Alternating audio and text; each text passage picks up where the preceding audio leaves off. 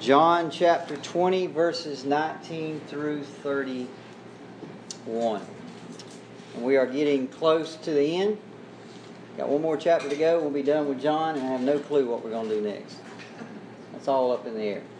All right, let's read. On the evening of that day, the first day of the week, that day is, what's the first day of the week back then? Sunday. Sunday.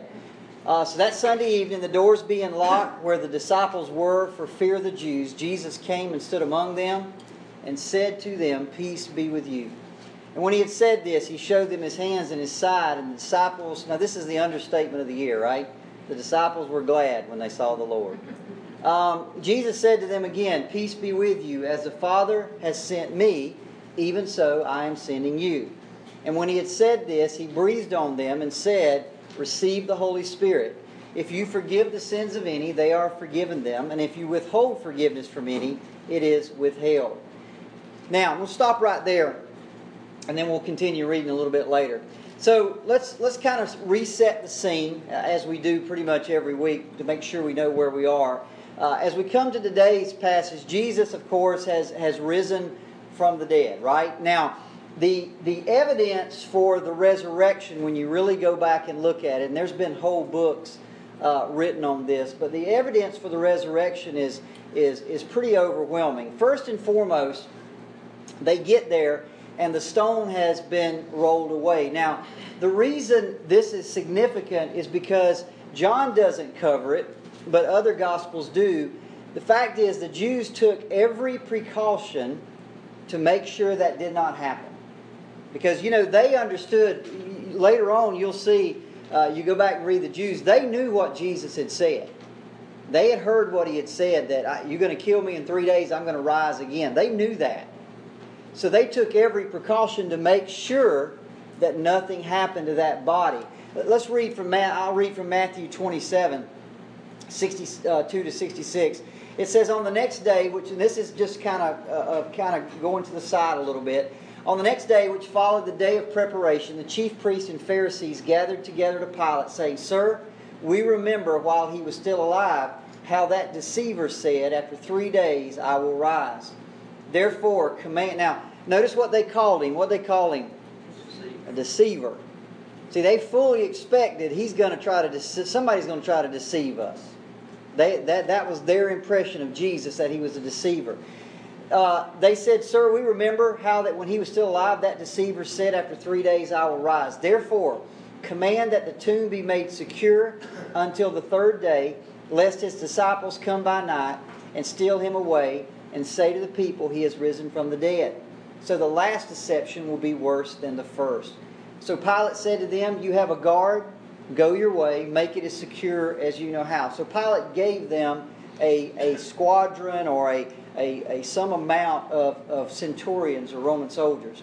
So they went and made the tomb, the tomb secure, sealing the stone and setting the guard. And uh, Matthew 28, 2 through 15 says, Behold, there was a great earthquake for an angel of the Lord descended from heaven and came and rolled back the stone from the door and sat on it. And the guard shook for fear of him and became like dead men. The guard came back into the city and reported to the chief priest all the things that had happened. So the Jews and the chief priest gave a large sum of money to the soldiers, saying, Tell them his disciples came at night and stole him away while we slept. And if this comes to the governor's ears, we will appease him and make you secure. By the way, why were uh, the the what would have happened to the soldiers? They would have been killed immediately because they did they that was a dereliction of duty. They they gave them a, an assignment, make sure nobody gets the body. The body's gone. They're dead. So they obviously uh, they notice they didn't go. Who did the soldiers go to? They went to the Jews. They didn't go to their commanders. They didn't go to Pilate. They went to the Jews. And the Jews said, "Let's just cover this thing up. Here's some money." And if the Romans, if, if, if Pilate hears about it, we'll, we'll make sure that everything's covered over. So they took the money and did as they were instructed, and this saying is commonly reported among the Jews until this day. So they on this uh, Sunday evening, as we start, the tomb is empty. The grave clothes lie undisturbed. The linen cloth is neatly folded in a place by itself, and the testimony of the angels even corroborate the fact that he is risen. You remember they told Mary Magdalene, What are you looking for? He's not here. He's risen just as he said he would. So he has done what he said he would do. He has conquered death. Now, all of that would have been pretty good evidence that he rose from the dead. Um, uh, you know, all of that in itself would be proof toward the fact that he rose from the dead. But there's one piece of evidence that is beyond doubt and irrefutable, and that is he appears bodily to human beings. He didn't just leave it alone and say, well, you know, the tomb's rolled away, the, the, the body's missing, the grave clothes are folded up, even the angels come down and announce he's risen. That's all good, but I'm going to do one more thing. I'm going to make sure that people see me. And so he's already, by the time we come, we studied this last week, he's already appeared to Mary Magdalene. That's one person. But remember, by Jewish law, one witness is not enough, is it? You need at least what? At least two. So Jesus, it's not enough to appear to one person because under Jewish law, that's not enough. You have to appear to at least uh, two. So, in order to announce his resurrection and authenticate it, if you go through and study the Gospels and put them all together, we find that Jesus appeared no less than 11 times to more than 500 people. You want, you want evidence? All right, here's 500. Y'all come on in. Here's number one. I mean, can you imagine 500 people strolling through the courtroom? Yeah, I saw him. Yeah, I saw him. Yeah, I saw him. Okay? Paul said this in 1 Corinthians 15 3 through 8. For I delivered to you first of all that which I also received, that he rose again the third day according to the Scriptures. He was seen by Cephas or Peter, then by the twelve. After that, he was seen by over 500 brethren at once, of whom the greater part remain to the present, but some have fallen asleep. After that, he was seen by James, then by all the apostles, and last of all, he was seen by me also, as by one born out of due time. Eleven different times Jesus appears and over to over 500 people that end up uh, seeing him. Now, again, I would dare say if you showed up in court with over 500 witnesses, you'd think that would be enough to, to justify. I would say so. Now, the Jews say the said the body was stolen, right?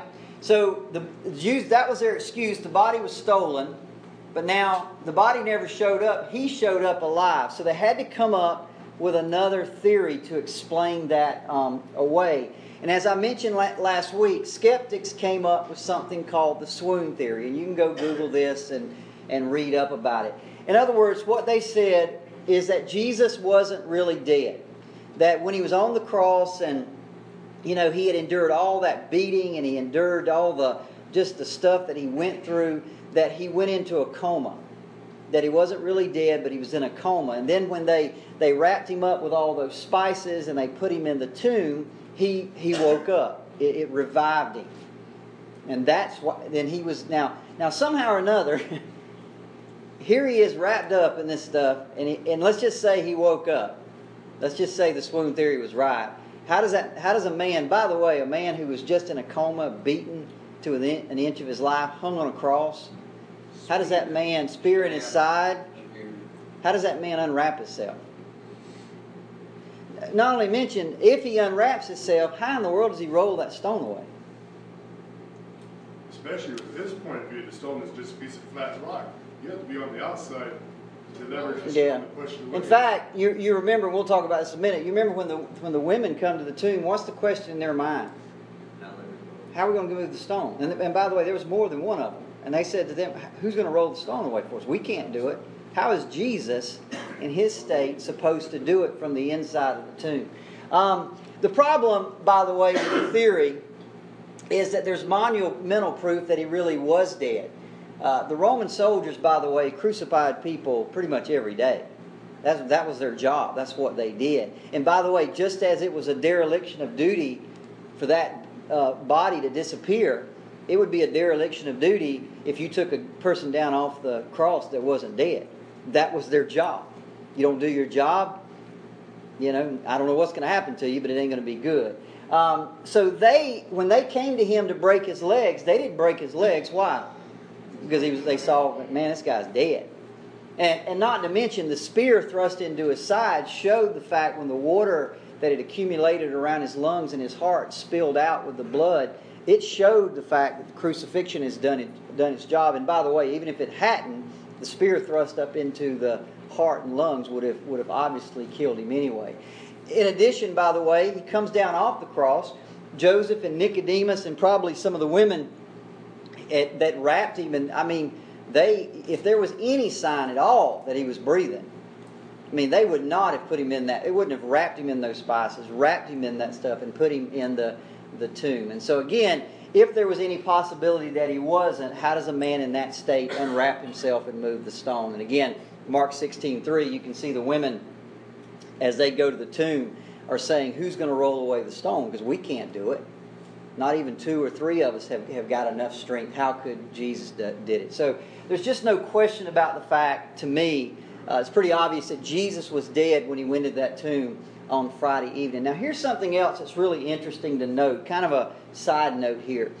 I mentioned earlier, when you look through the Gospels, you'll see that he appeared about 11 times to over 500 people. This is a really, he never once appears to an unbeliever. Never once appears to an unbeliever. Doesn't go, you would think he would go to the Pharisees and say, Hey, I told you, you bunch of dummies. He never does.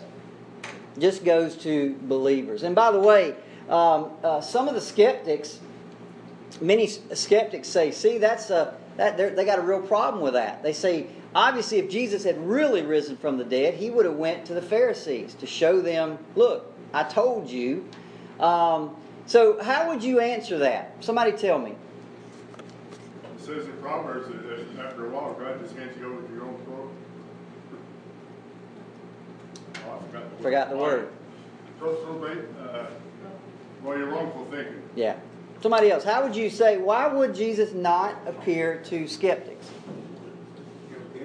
Um, he wasn't there no. They wouldn't believe him. Okay, they wouldn't believe him anyway. Anybody else? He Doesn't care about what they think. Okay, he doesn't care about what they think. I think, you know, at the end of the day, by the way, keep in mind, we forget this sometimes, that even the believers were skeptics. None of them expected him to rise from the dead. Did, did, uh, did Nicodemus and Joseph of Arimathea and the women expect him to rise from the dead? How do you know that? They wrapped them. They wrapped him up tight in spices. The women were coming the next morning. What were they bringing? They were going to finish. They had no expectation.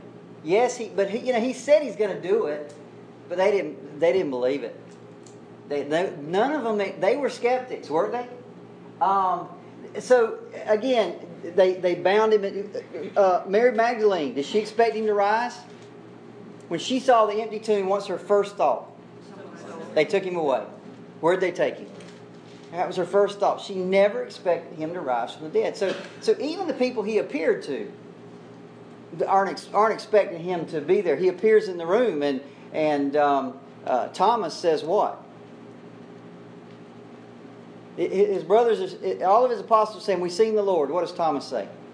I don't believe it. I don't believe it. I don't believe that.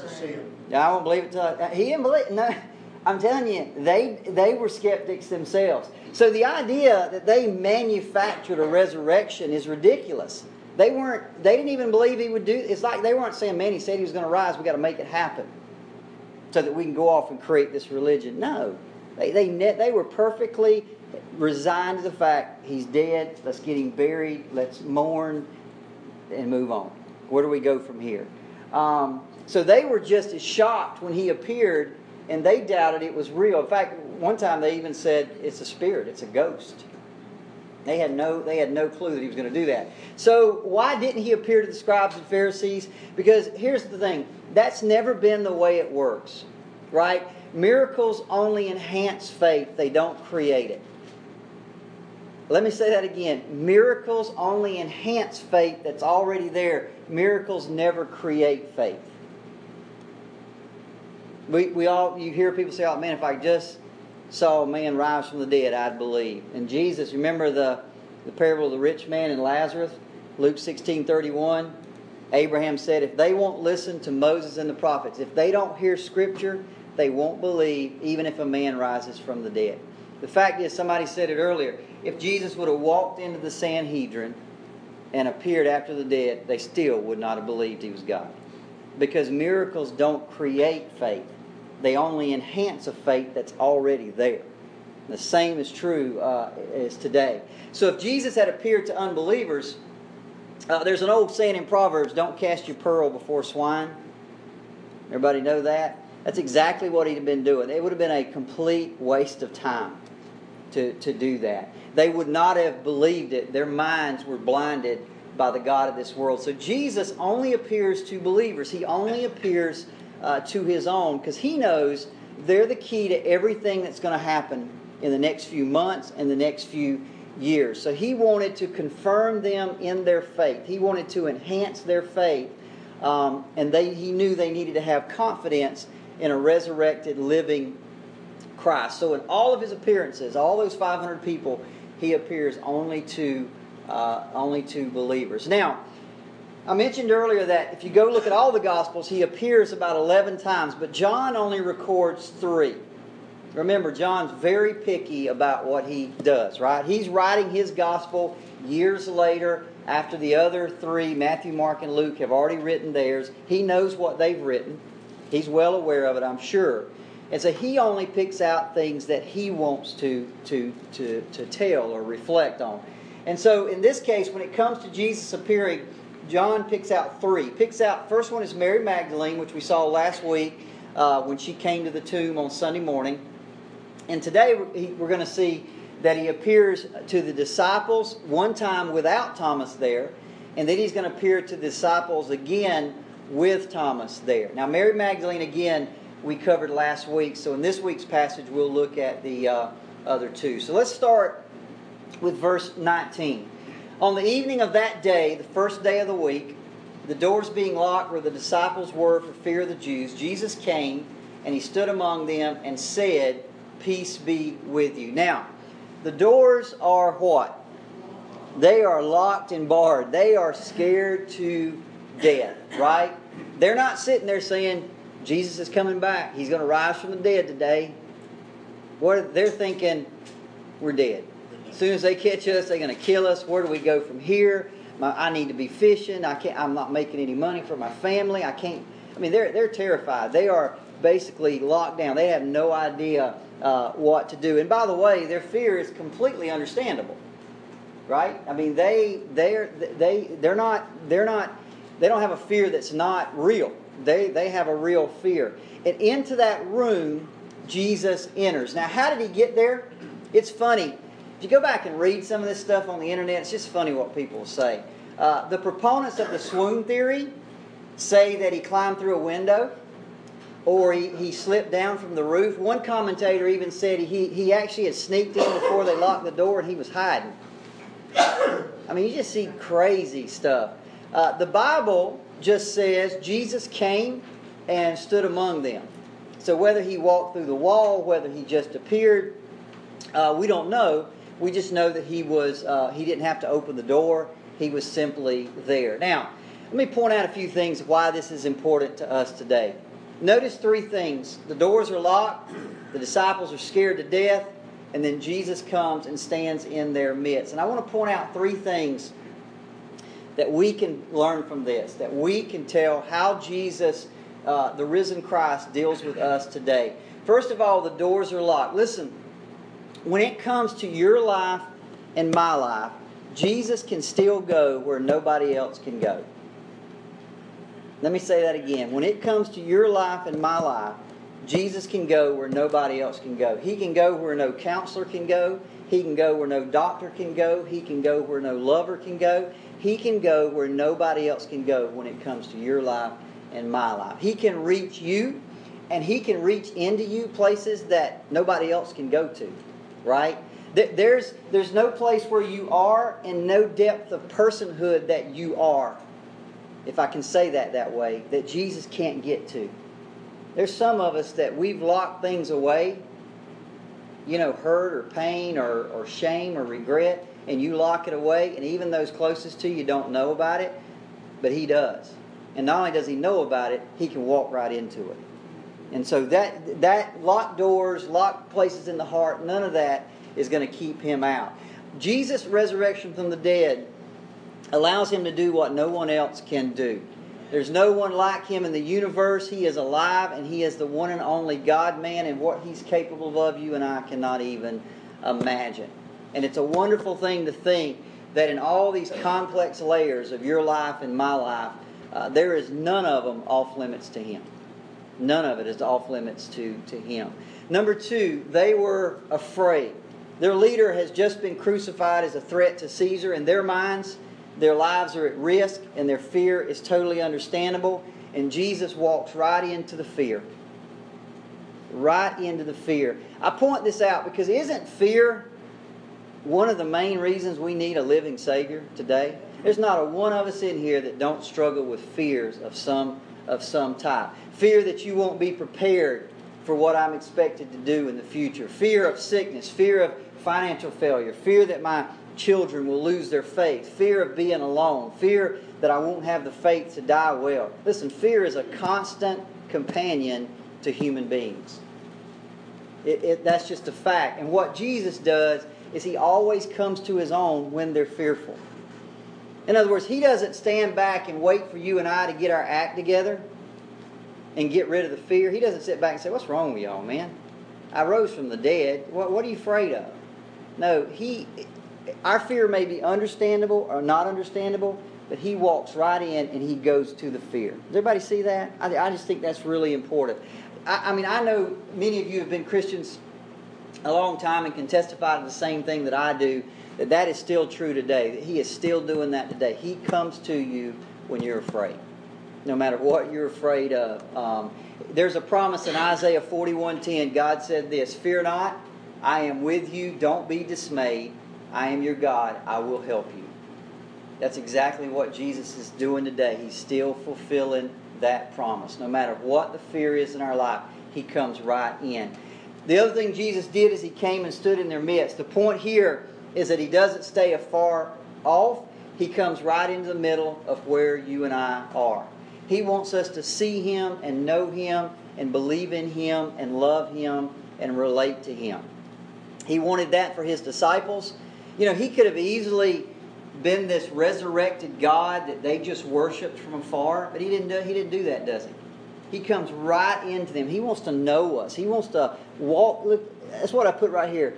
He wants to experience he wants us to experience him and to know him right in the middle of life's issues and problems. He never said, I'm going to pull you out of these problems and everything's going to be rosy. You're going to you're going to get sick just like unbelievers. You're going to get hurt just like unbelievers. You're going to walk through things just like unbelievers, but guess what? I'll never leave you and I'll never forsake you. I'll walk, I'll walk through it with you. I'm going to come to you. And I'm going to be with you in the midst of your fears, in the midst of your trials, the way that no one else can. Now, that's the way that Jesus acts as a risen Savior. Now I want to look at what he says. And what you're going to see here is that in his first appearance to his disciples, he says three things. And these three things really turn out to be wonderful gifts, not only to them, but to us as well. And what he does is with his words, he gives them the gift of peace, the gift of power, and the gift of purpose. Now just think about this the opposite of peace is conflict, the opposite of power is weakness, and the opposite of purpose is aimlessness. I mean, how many lives are ruined by those three things? By conflict, by weakness, and just aimlessness. Um, but Jesus came into this world and died again, uh, uh, died and rose again to save lives, not ruin them. And what we will see is that He saves us from ruining our lives by becoming Himself our peace, our power, and our purpose. So look at His words. The first words He tells to them when He walks in, He says, Peace be with you. Verses 19 through 21. On the evening of that day, the first day of the week, the doors being locked where Jesus were, where the disciples were for fear of the Jews, Jesus came, stood among them, and said to them, Peace be with you.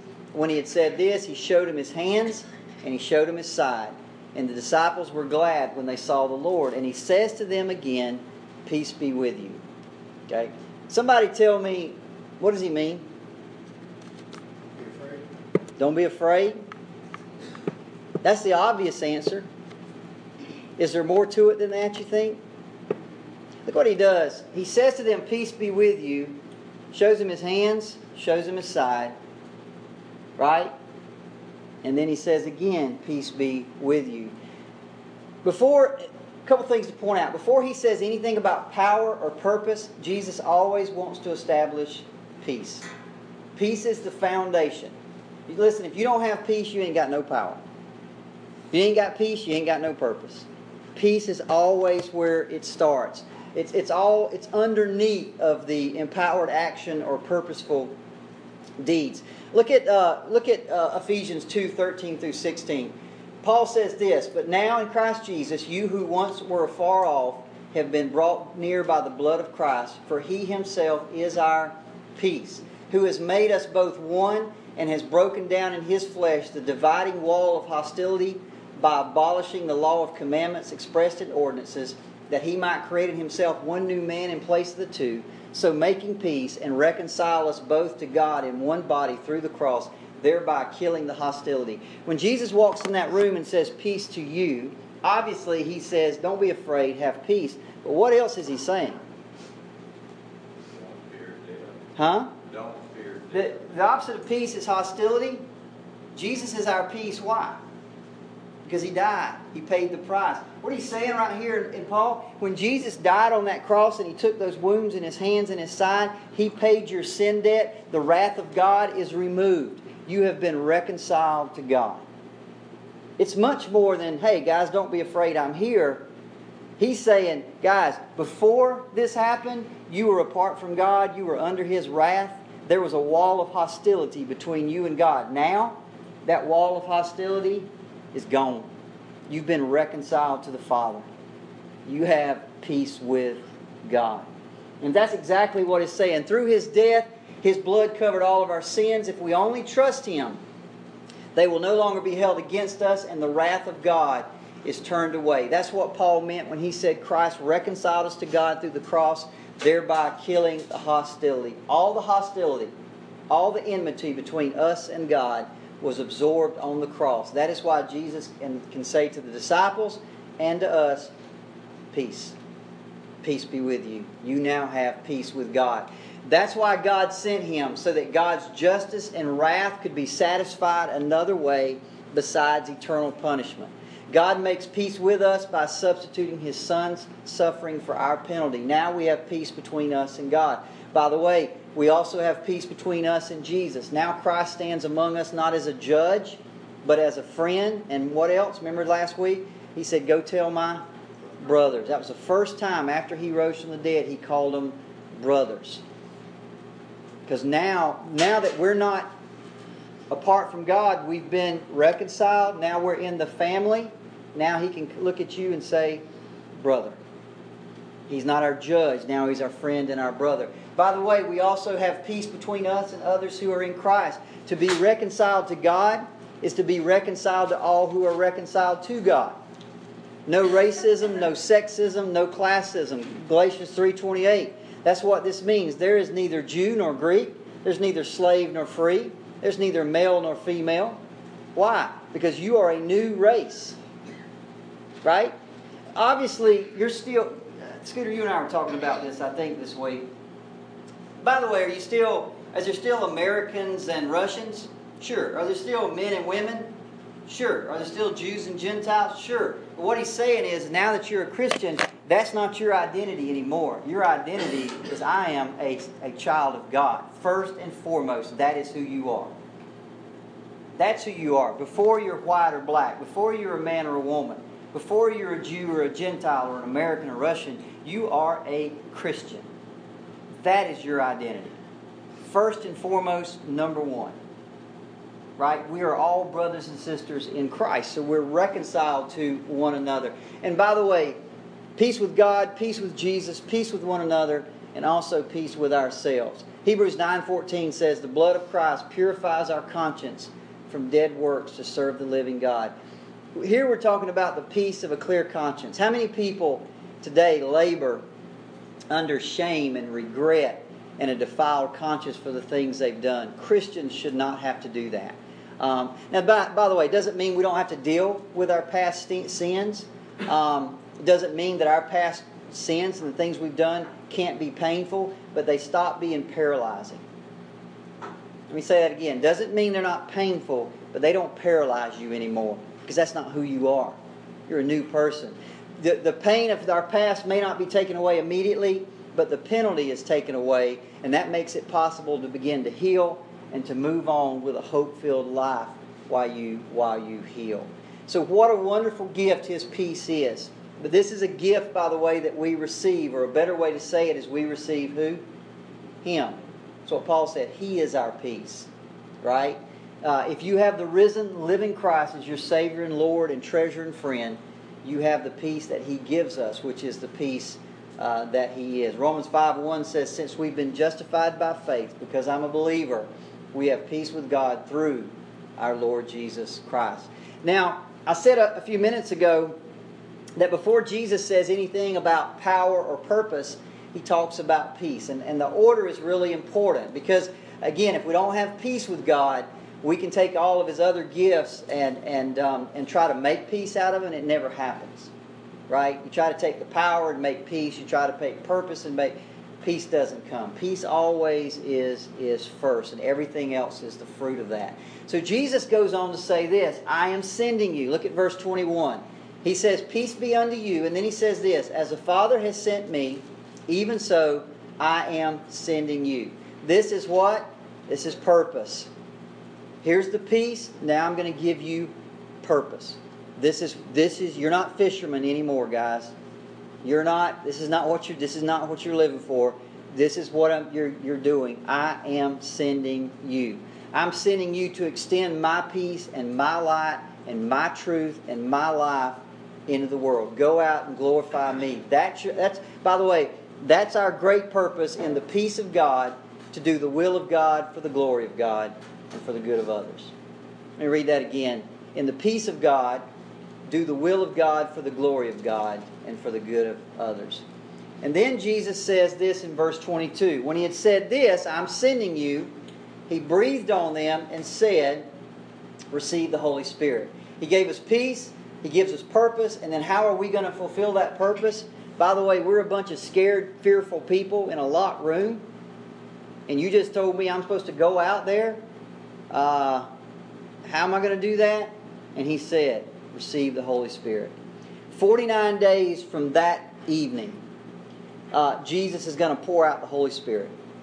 This will be the source of their power and our power, their courage, our courage, their strength, and our strength. It is the Holy Spirit that enables us to do what we are simply not able to do on our own. He gives us the power. Now, here's a question he, he breathed on them and said, Receive the Holy Spirit. Is he actually filling them with the Holy Spirit at that point in time? Doesn't sound like Okay? Yes or no? it. No. No, why not? How do you know that? Because it says Acts two. Okay? Acts 2, the Holy Spirit comes. Acts two, that's what I was gonna say. Okay? What by the way, what's some evidence that they didn't receive the Holy Spirit? Anybody want to know? What was the by the way, what was the evidence? Think about it this way. What was the evidence on the day of Pentecost that they had received the Holy Spirit? Speaking in tongues, what else? Uh, Boldness. What did they do when they left the room? They were bold witnesses. They they went out in the street and started what? Witnessing. Preaching, witnessing. They didn't care what nobody said. By the way, after this night, He has to appear to him. Yeah. about eight days later, he appears to them again. You know where they are? They in a locked room. They still hid in the locked room. They leaked. Yeah. By the way, some commentators, when you read commentators on this, they actually contend that right now Jesus is actually giving them uh, the whole, either a full or partial anointing of the Holy Spirit. Others, which which I agree, insist there was no actual impartation of the Holy Spirit on that day. Rather, it's more of an acted out parable. He breathes on them a symbolic promise of the coming of the Holy Spirit. Um, regardless, the fact remains that the principal, one of the principal concerns of the Son after the resurrection, I'm going to give you peace, I'm going to give you purpose, and I'm going to give you power. Those three things, and, and to empower the church for the mission he initiated. Now, at this point, we get a statement from Jesus that's caused people a lot of difficulty. and that is in verse 23. He said this If you forgive the sins of any, they are forgiven them. And if you withhold forgiveness from any, it is withheld. So the question comes up is Jesus really saying that the disciples or you and I can forgive sins? So let's start with that. Is Jesus telling the disciples that they can forgive sins? I think he's talking about themselves. No. Okay? No, no, no, I mean, That's always stumped me. It's a hard one, isn't it? By the way, the Catholic Church has taken this to say the apostles and their the and the and the and the inheritors, uh, uh, the uh, looking for the right word, but they've passed down that authority to the priest. So therefore, if you want your sins forgiven, you have to go to a man to do that, and that's the that's the scripture that they use to support that. is he Um, about when they forgive someone? Let's read what it says. If you forgive the sins of any, they are forgiven them. And by the way, that's true. If I forgive you, you're forgiven, right? You're forgiven from me, not necessarily from, from God. But and he says if you withhold forgiveness from any, it is withheld. Now that's that's an odd one there because we're not supposed to withhold forgiveness at all, are we? Okay. Um, so is he really saying the disciples can forgive sins? By the way, I want you to look past this. Is there any evidence anywhere else in the New Testament that the disciples ever forgive sins? Anywhere? Anywhere? When, when they, um, exorcise the demons, don't they say your sins are forgiven? No. Cripple outside, the cripple outside the temple, that Paul and Peter and Paul, he- they healed him after forty years being a cripple, and then he uh, celebrated, went into the Yeah, he did. But did they forgive his sin? No. So this is a tough one, right? Because if Jesus really meant you can forgive sins, you would have expected in somewhere in the New Testament you would have seen disciples forgiving sins. How about the Lord's Prayer? Yeah, but again, keep what, what there. He's forgive us our trespasses as we forgive those who trespass against us. That's exactly right. In fact, Jesus says, uh, He tells us, if you don't forgive, I won't forgive you. That's how serious He is. But He's saying right there, if you withhold forgiveness, well, that's that's almost against. We we're not supposed to withhold forgiveness. This is a tough, tough verse. If we go Um, apart from the blood, there is no. yeah, so what's the correct interpretation? Well, let's start as we always do. Let's try to interpret this. You always take a scripture in context of its passage that it's written in, right? And then you also take it in context of the whole Bible. Right? You don't just look at a scripture and say, well, it means this. No, you look at the passage that it's written in, and then you also compare it to other scriptures. You let the Bible interpret the Bible. So let's start with what we know. First and foremost, the very core of the gospel is the truth that the way someone has their sins forgiven is by having faith in Jesus Christ as his or her, as his or her Lord and Savior. Let me say that again. The very core of the gospel message, that the very foundation is the way that you have your sins forgiven, the way that I have my sins forgiven, is that we put our faith in Jesus Christ as our Lord and Savior. Right? Uh, I'm, I, I wouldn't be fair of me to say that without scriptures. Acts 10 43 to 44. Everyone who believes in Him receives forgiveness of sins through His name.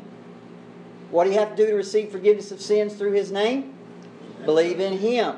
1 John 5 1 through 5. Everyone who believes that Jesus is the Christ has been born of God. In other words, your sins have been forgiven. You become a child of God. What do you have to do? Believe that Jesus is the Christ. Colossians 2 13 through 14. And you who were dead in your trespasses and the uncircumcision of your flesh, God is made alive together with him, having forgiven us all of our sins. Who forgave us our sins? God. He made us alive. God forgave us of our sins. Mark 2 7. Who can forgive sins but God alone? Now, that's just four. I literally could have found 50. Scriptures, just telling us over and over and over and over again God forgives sins. How do you get forgiven? By putting your faith in Jesus Christ over and over and over uh, again. All of those passages, as well as others, confirms that Jesus is the one who forgives the sins of those who believe in Him. If we have genuine faith in Him, someone, you know, if I put my faith in Jesus, what sense does it make if I put my faith in Jesus and He's forgiven me? Later on, I can come to you and you can say, now nah, I withhold that. Does that make any sense at all? Or why would you need to forgive me of what I've already been forgiven of? It, it doesn't, there's some problems right there. In fact, there are no other passages anywhere in Scripture that says that we can forgive someone's sin. We can forgive what they've done to us, but we cannot forgive in the place of God. We cannot absolve their sin. They have responsibility to God. Everybody with me? There, there's no Scripture anywhere. Just could mean that we withhold the message of the gospel. Okay, so we'll, we'll, we'll, we'll see here in just a second. But I want to make sure everybody's got this, right? And by the way, nor do we ever see the apostles doing this or teaching this anywhere in the New Testament. Nowhere. Okay? So, I don't believe at all that's what Jesus meant. That you and I can forgive sins in place of God. Yes, everybody with me, I want to make sure we're clear. We can forgive you. If you wrong me, if you steal from me, I can forgive you. But you still need to be forgiven by God. That sin is still on you. Everybody with me? Okay, I, I can I can forgive you what you've done to me.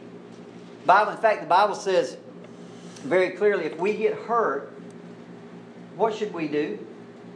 Something happens to us, what do we do? Do we take vengeance, by the way? No, what do we do? Leave vengeance to who? God. Turn the other cheek. Right? I love Pastor Henry told that story. Y'all remember the story he told? And I really that story made an impact on me. Scooter and I were talking about it. The story of the guy that goes into the, the, the truck driver goes into the truck stop. Y'all remember that? And the, the bikers are in there and they're harassing him and they mess with his food, spit in his drink, and call him names, and he doesn't say anything. And then he, the, as he leaves, the waitress goes over and follows him out the door, and she's watching him go. And then she comes back, and one of the bikers says, "Well, he ain't much of a man." And she said, Well, I don't know about that, but he ain't much of a truck driver because he just run over about 12 motorcycles getting out of it. And the point of the story was we laugh because we love that. Don't we? We love that. That boy, that gets that tickles our flesh. It's because we love man. Ooh, stick it to them people. Don't we? But that story is completely against Scripture. Jesus said, turn the other cheek. Paul said in Romans, I think it's Romans 12 9, never seek vengeance, but leave vengeance to the Lord. That story, we love it. We eat it up because our flesh eats it up. But it's completely against Scripture. And that, that, that story really made an effect on me. I thought, boy, that's, that's, that's, that's exactly true. We eat that stuff up. Um, but the fact is, it's against. I don't know why I even went there. That has nothing to do with this. So, so there are no passages anywhere in Scripture that says that we can forgive sins in place of God. No, by the way, nor do we ever see the apostles doing this or teaching this in any of their epistles. So, what did Jesus mean in John 20, 23? Well, the key to understanding the meaning of this verse lies in its context. First of all, let's look at it in context. Jesus comes into them, he wants to give them peace he wants to give them purpose and he wants to give them power. And he says to them, Peace be with you as the Father has sent me, I am sending you. Now, what, are, what is he sending them to do? Spread the gospel. Spread the gospel. He stood on the shore of Galilee and he said, Go into all the world, preach the gospel, make disciples of all nations. I'm sending you out to spread the gospel. So he says this receive the Holy Spirit. He's the one that's going to give you power to, to do that. And then he says this if you forgive the sins of any, they're forgiven them.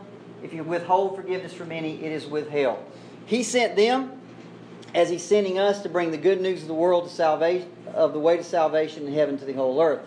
Jesus was leaving the earth physically, but he promised he would be with them in the person of the Holy Spirit living in them. And as they proclaimed the gospel, now here we go. They could honestly tell people who believed in their message that their sins were forgiven. and they could honestly tell people that did not believe in their message that their sins were not forgiven and that they stood condemned in God's eyes. John 3 6 says, Whoever believes in the Son has eternal life, but whoever rejects the Son will not see him, for God's wrath remains on him. What he's saying is, as you go out into the world with this purpose and with this power, you can honestly look at somebody and say, your sin, if you don't believe my message, if you don't believe this message, your sins remain on you. They are not forgiven. And you can honestly look at the next person and say, if you will believe this message, your sins are forgiven. So it's in the con everybody with me? It's in the context of the of the gospel is that they're doing this. You may say, well, it's obviously saying that you have the right to say someone's sins are forgiving and someone else's aren't, and that's true. You absolutely have a right to say that someone who truly believes in Christ has their sins forgiven. You have the power and the right to say that. And you absolutely have the right to say to someone who does not believe in Christ that they have not had their sins forgiven. That's what he's saying. Not that you, as an individual, have the right to stand in God's stead and forgive, but you have the right to say, it's this message. If you believe the message, if you put your faith in this crucified Savior, your sins are forgiven. And if you don't, your sins are not forgiven. Well, as Jesus intercedes for, for us with the Father, um, also, he's saying, he has told the apostles and his disciples that ask anything in my name and it will be given to you. So, we ask him to forgive so-and-so. Yeah, absolutely. Well, in a We're sense, right. In Christ with him, we have the same power. Yeah, but in a, but well, but keep in mind if that person over here doesn't, you, you have your sins forgiven one way and one way only. You must believe the gospel. You must put your faith in Jesus Christ. If that person does not put their faith in Jesus Christ, I can forgive any of their actions against me, but the wrath of God, he said it right here, the wrath of God remains on them. There's nothing I can do about that. Right? Now, can I pray for them? Can I ask them to, you know, Father, would you please save them? But at the end of the day, that's between, that's between him and them. Okay? All right, let's move on. We've got to get out of here. You may say, we already did that one. Okay. Uh, let's read John, let's read the rest of this. Now, Thomas, one of the twelve called the twin, was not with them when Jesus came, so the other disciples told him, We've seen the Lord. But he said to them, Unless I see his hands, in his hands the mark of the nails, and place my finger in the mark of the nails, and place my hand in his side, I will never believe. Eight days later, here we, we was talking about this. Eight days later, his disciples were inside again, and Thomas was with them. And the doors were what? Locked. I don't think they'd received that Holy Spirit yet. Um, Jesus came and stood among them and said again, Peace be with you. And then he turned to Thomas and he said, Thomas, put your finger here and see my hands, and put out your hand and place it in my side. Don't disbelieve, but believe. And Thomas immediately answered, My Lord and my God. One quick note here, again, as I mentioned earlier, some commentators don't believe or that when Jesus said, Receive the Holy Spirit, that they actually received it. And one of the reasons was eight days later, of course, they're still hiding, while on the day of Pentecost, they immediately went out into the streets and, and preach Jesus Christ, crucified and raised from the dead. Now, I want to look at Thomas here as we close for just a few seconds. Thomas is, Thomas, when you go back and read about him, he is the proverbial pessimist. Okay? There's a couple of, Luke 11, or John 11, we saw this. You remember Lazarus, Jesus and his disciples are, are off somewhere and Lazarus dies? Y'all remember that? And so he says to his disciples, Let's go to Judea. They want to go back down to where Lazarus was. And the disciples said to him, Rabbi, the Jews were just now seeking to stone you, and you're going to go there again? And Jesus told them plainly, Lazarus has died, and for your sake I'm glad that I was not there, so that you may believe. Let us go to him. And Thomas, called the twin, said, Well, let's just go with him. We're all going to die. right? He was the one. We're going to die. It's, it's over death, well, we'll just go with him. We're going to die. You just see this in his personality. There's another one in John 14. Jesus said, Let not your hearts be troubled. Believe in God. Believe also in me. In my Father's house are many rooms. If we're not so, so, I would have told you. Would I have told you I go to prepare a place? And if I go and prepare a place, I'll come again and take you to myself, that where I am, you may be also. And you know the way to where I'm going. And Thomas said, Lord, we don't, we don't know where you're going. How can we know the way? You know, he's just this, he's always, Jesus, Jesus has just given him these just wonderful words. And all Thomas is worried about is we don't, we don't even know how to get there. You know, he's just, he's always sees the negative. He's always thinks the worst is going to happen. By the way, just like a lot of us, he's exactly like, like most of us. What I love about this passage is even though Thomas is skeptical, he's pessimistic, he's not the he's less than a solid faith type of guy, the Lord meets him at his faithlessness. You see, that's how Jesus is. He never forsakes one of his own. One of my favorite scriptures is 2 Timothy 2:13. Even if we are faithless, he remains faithful, for he cannot deny himself. Let me read that again. Even if we are faithless, he remains faithful, for he cannot deny himself. Even when our faith runs out of gas, God will come and meet you at your point of faithfulness, faithlessness, and he'll lift you up again because he cannot deny his own. You belong to him, and he will never let you go. So even when you're at the bottom, he just comes right in that room. He comes into the fear. He comes into the trial. He comes into the test, into the tribulation, and he picks you right back up, even if your faith has hit rock bottom, because he cannot deny himself. By the way, there's no evidence. Thomas said, unless I can stick my hand in the wounds, I will never believe. There is no evidence that Thomas ever followed through with his test his faith, as weak as it was, when he saw the risen Savior, when he saw Jesus, he goes from a skeptic to making the greatest confession any man will ever make my Lord and my God. And that is the confession of a personal relationship with Jesus Christ. Not you are Lord and you're God. He says, my Lord and my God. Jesus said to him, Have you believed, Thomas, because you've seen me? Blessed, now this is talking about you and I. Blessed are those who have not seen and yet believe. Jesus lays out a principle here. It's one thing to believe when you've been an eyewitness, but it's even a greater thing to believe when you haven't seen a thing. And since the time of Thomas, there have literally been hundreds, thousands, millions who have believed in Jesus Christ without ever seeing. But listen, that's faith. That's the essence of faith. Hebrews 11, 1, faith is the substance of things hoped for, the evidence of things what? Not seen. It's the evidence of the Christian life. For 2 Corinthians 5, 7, Paul says, we walk by faith, not by what we see. We don't walk by what we see with our eyes. We walk by what we believe in our heart. And that's what uh, faith is, is all about. Finally, Paul uh, John closes with this, adding his purpose, which we've talked about several times, verses 30 31.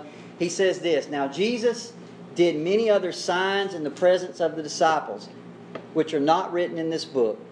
But I've written these down so that you may believe that Jesus is the Christ, the Son of God, and by believing you may have life in his name. He lets us know, by the way, he didn't write everything down.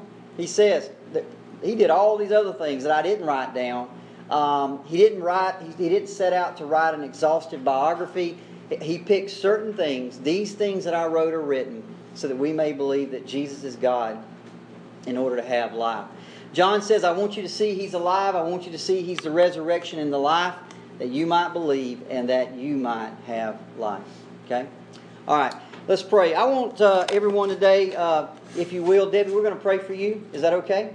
Um, if you will, just lift out your hands toward Debbie. We got one of ours is going through some things, and we need to pray for her. Father, we just pray for our sister this morning, Lord. We pray God, we thank you for her faithfulness. Uh, over these past years, we've watched her come in as a new believer and we've watched her grow in this class. And, and, and Father, now is a time in her life where all this stuff that used to be theology up on the screen now becomes real. And so I pray, God, that you'll do something miraculous Spirit. I pray that you will take these words that just been words and you'll just make them real, living manna to her heart and to her soul and to her life, that they will become power to sustain her. I thank you for this lesson today. Just as you walked into that room with those disciples in their fear and in the, their indecision, that you'll walk into her life this morning, as I know you've already done, into the test, into the trial, into the tribulation, into the fear, into the unknowing, into all of that, and you'll be her Lord, you'll be her God. and you'll sustain her with the words of Scripture. Father, we thank you for uh, the Gospel of John. We thank you for chapter 20. We ask you to bless uh, the, the final couple of weeks that we have together, Lord, in chapter 21. And Father, we just thank you for what you're going to do today in our service. And we just pray, Lord, that the words spoken there uh, will be verified by the Holy Spirit. We give you the praise in Jesus' name. Amen. Thank y'all.